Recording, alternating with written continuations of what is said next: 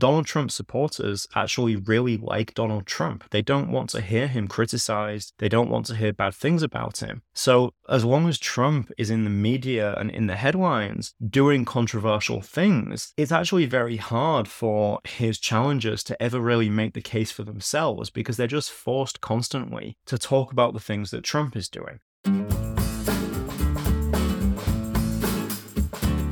Welcome to another episode of America Explained podcast that brings the important voices and perspectives shaping American politics, foreign policy, and culture to an international audience.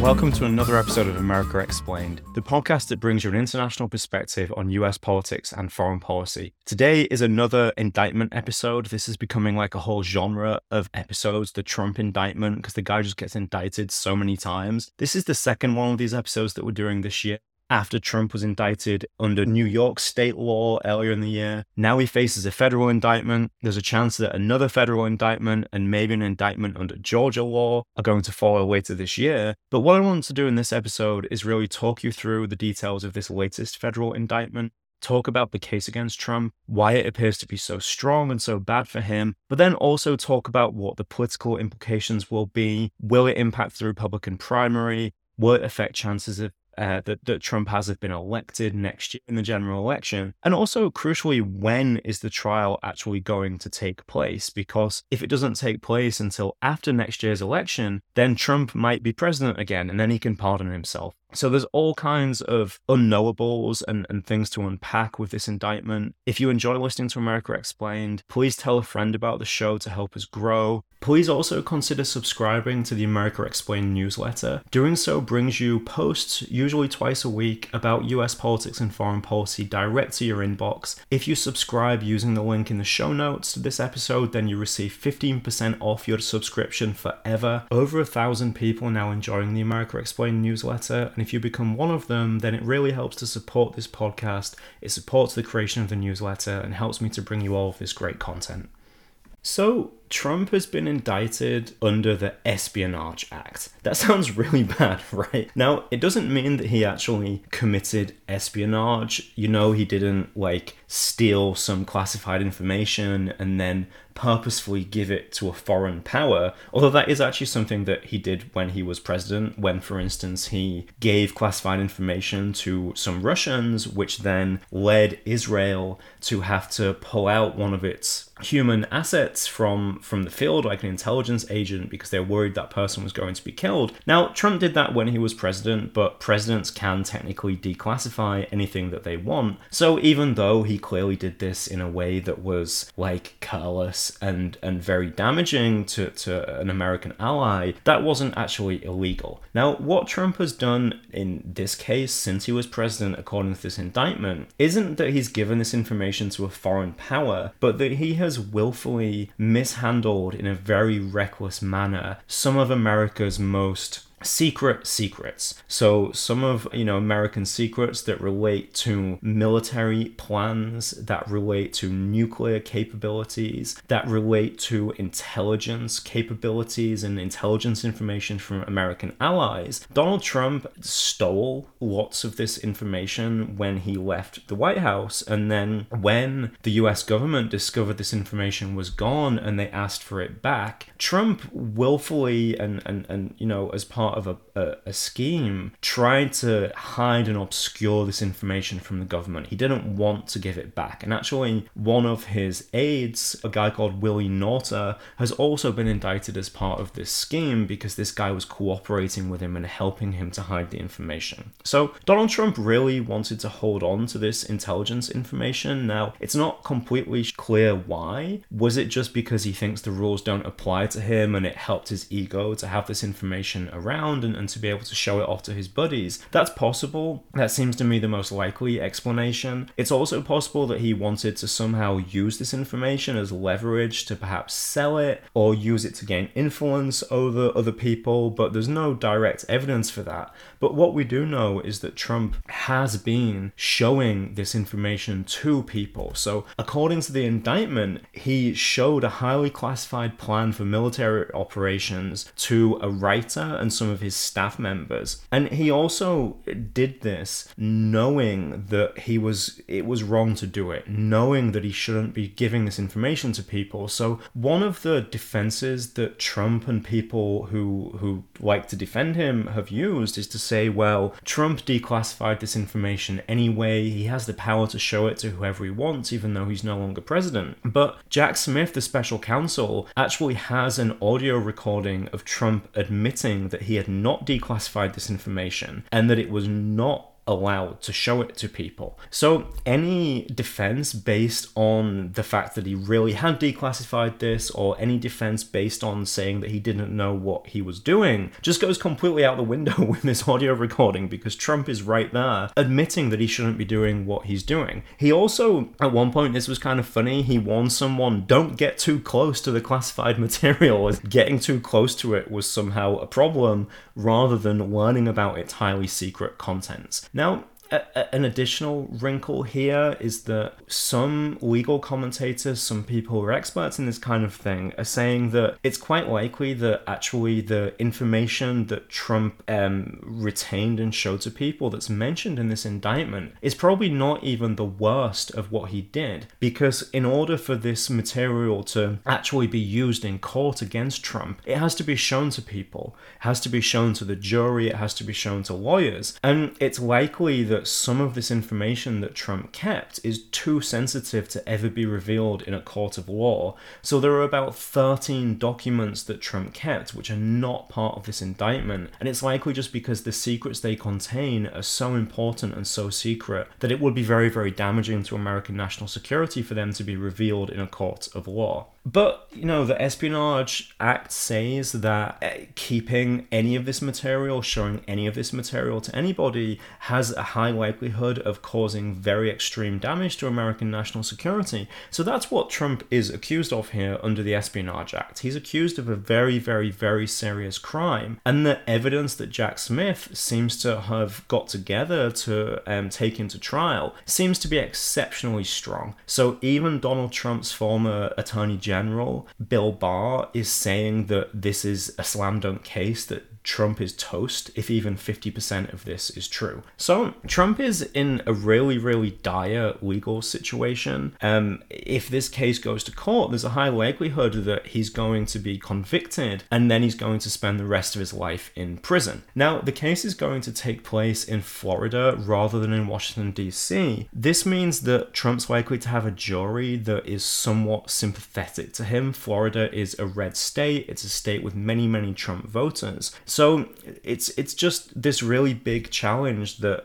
when you take someone of Donald Trump's prominence to court, it's very very hard to get a fair and proper trial because the people in that jury pool are going to have very strong feelings, actually either against him or in favor of him. So it is possible maybe that this trial ends in like a hung jury or in some kind of inability to, to reach a decision or inability to find him guilty. But on the basis of the evidence, at least, it does look like a really, really, really bad case for Trump. But I think that what one thing that we need to understand here is that there's actually quite a high likelihood that this case will never go to court at all. So it's currently June 2023. The presidential election is November 2024 next year. Now, even in kind of run of the mill normal federal trials, it can easily take a year for the case to actually go to court. And defendants have many tools at their disposal to try to delay a trial, to try to push back the start of it. Trump can use lots of those tools to try to delay this trial until at least the November presidential election of next year, and he could push it quite significantly beyond that as well. So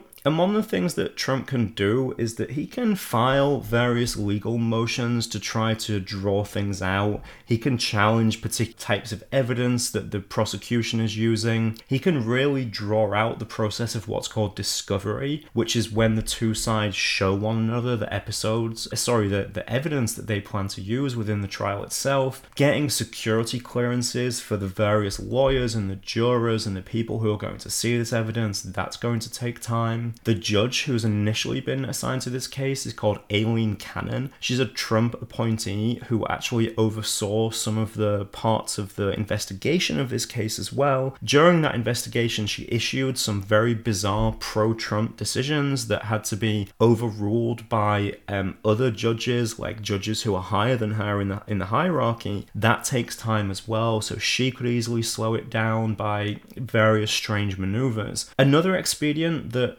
defendants have is simply to fire their lawyers at various stages in the preparation for the trial. They can say, Well, I no longer have confidence in this lawyer anymore, so I'm going to fire him. Now we've got to bring in a new lawyer. We've got to get this guy up to speed on everything. We've got to get him a security clearance. We've got to show him all of the evidence. And that can take a lot of time as well. Now, you can obviously you can't do this forever you know the case has to eventually come before a court but trump could easily drag this out until after the election of next year and if you think about it he has every single incentive to do that because for as long as this is hanging over him, he can use it to mobilize his base. He can use it to say, there's this conspiracy against me, that the Democrats and the legal system are out to get me, and that when they come after me, they're really going after you, my voters. And it gives him this tremendous tool for mobilization and, and for kind of increasing the fanaticism of his base. And at the same time, there's going to be no new evidence of new allegations or new things that he did wrong coming out during this time. There's just going to be a lot of news about different boring legal motions and maneuvers and rulings by the judge. And that's going to really muddy the waters and, and probably take the sting out of some of this as time goes on. So it's really, really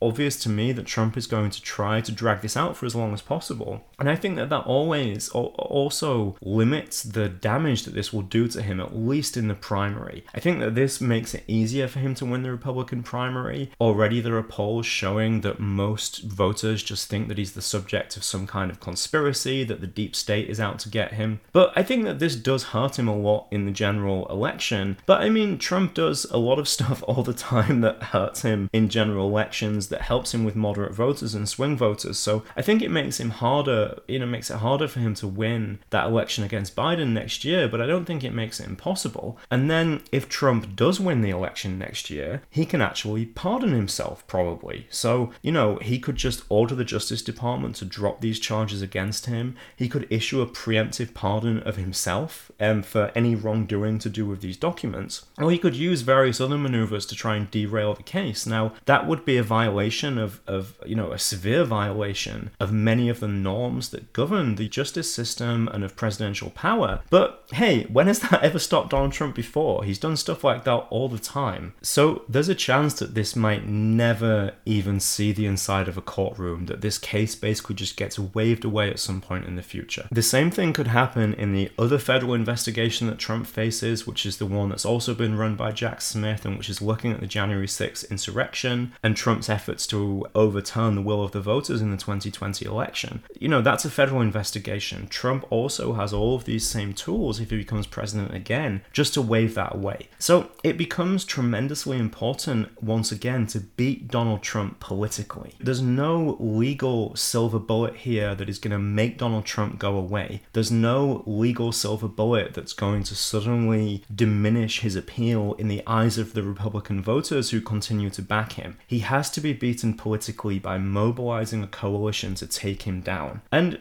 you know, the only way to actually be sure of getting some kind of legal victory against Trump is in the state cases that have been brought against him. So these cases in New York and in Georgia are things that Donald Trump can't actually pardon himself in. He can't pardon himself in state cases. So those are the best ways of getting some kind of legal redress against Trump for the things that he's done. But these federal cases are going to take a really long time. There's no sure outcome here. Another aspect of this that's worth talking about, though, is what's going to happen in the meantime. So, as I'm recording right now, Donald Trump is due to appear in Miami to be arraigned in court today. That's like the initial appearance in court where you hear the charges and enter a plea. I think we know what the plea is going to be. I don't think it's going to be guilty. Um, some people have run for president from prison before in American history, like Eugene Debs, the socialist. But I can't really imagine Trump wanting to give up the luxuries of Mar a Lago or his New York apartment to go to jail. So I don't think he's to plead guilty. But what Trump has done, as he did on January 6th, is try to make other people guilty of things by stoking and encouraging violence at this arraignment in Miami today. Now, when Trump was charged with those New York crimes earlier this year, there was very little chatter on pro Donald Trump message boards or internet forums about actually turning up to do something about it. But there have been many, many people who have been writing, you know, threatening violence, talking about buying ammunition, talking about how this now is war on these Donald Trump message boards and the places on the internet where the MAGA crowd gather. So we have to be extremely nervous actually about violence either in the courtroom or outside the courtroom today and on future occasions. This rhetoric is being shamelessly stoked by Republican politicians who likewise are calling this a tremendous overreach of state power who likewise are claiming that Joe Biden is just trying to persecute his political opponent by bringing this case against Donald Trump. Of course, Joe Biden had nothing to do with bringing this case against Donald Trump. It is a decision by an independent special counsel. But Republicans and conservatives will do everything they can to try to portray this as a deliberate act by the Biden administration, by the FBI, by the Justice Department to persecute Donald Trump. And that kind of rhetoric has a very, very strong possibility of ending in violence, ending in people being killed, ending in scenes like we saw on January 6th in 2021. So we have to really worry about this. We have to, you know, keep an eye out for the possibility of continued violence and just pray that it doesn't happen. Republicans in Congress are also promising to launch an investigation of this investigation. So they're claiming that this is a weaponization of the federal government, that it shows that the FBI and the Justice Department just do whatever the Democrats tell them to do, that they're persecuting conservatives and Republicans, and congressional Republicans are promising to take action to try to stop this. Now, we don't know how far that will go, but they obviously are very incentivized to follow that as far as possible. It would really, really help them if they could delegitimize this investigation, if they could make out that Trump really did nothing wrong, and convince their own base and maybe some other people that this is indeed just a kind of persecution execution of Donald Trump. It's also been interesting to see how this plays out in the Republican primary. So you've seen some of Trump's primary challengers criticize him for his behavior here, criticize him for the ways that he obviously was very, very neglectful in his management of this classified information. But you've also seen a lot of candidates defend him, or if not defend him, rather change the subject and turn it into a criticism of the Biden administration or accuse the FBI and the Justice Department of double standards you know, by saying, well, Hillary Clinton wasn't prosecuted for her email server, Joe Biden and Mike Pence weren't prosecuted for the fact that they also had some classified information. The difference there, of course, is that they volunteered to give the information back immediately as soon as they found out that they had it, whereas Trump, even after being told that he had it, engaged in this criminal conspiracy to hide that information and not give it back to the government. So even though there are no, you know, there's no substance in these charges of hypocrisy, that's something that Republicans would much rather talk about than talk about what Trump is actually accused of. My reading is that you just see reflected here the basic problem that all of these other primary candidates have in this primary, which is that in order to win, they have to take away some of Donald Trump's supporters from him. But Donald Trump's supporters actually really like Donald Trump. They don't want to hear him criticized, they don't want to hear bad things about him. So, as long as Trump is in the media and in the headlines doing controversial things, it's actually very hard for his challengers to ever really make the case for themselves because they're just forced constantly to talk about the things that Trump is doing. And when they do that, they can't even criticize him too directly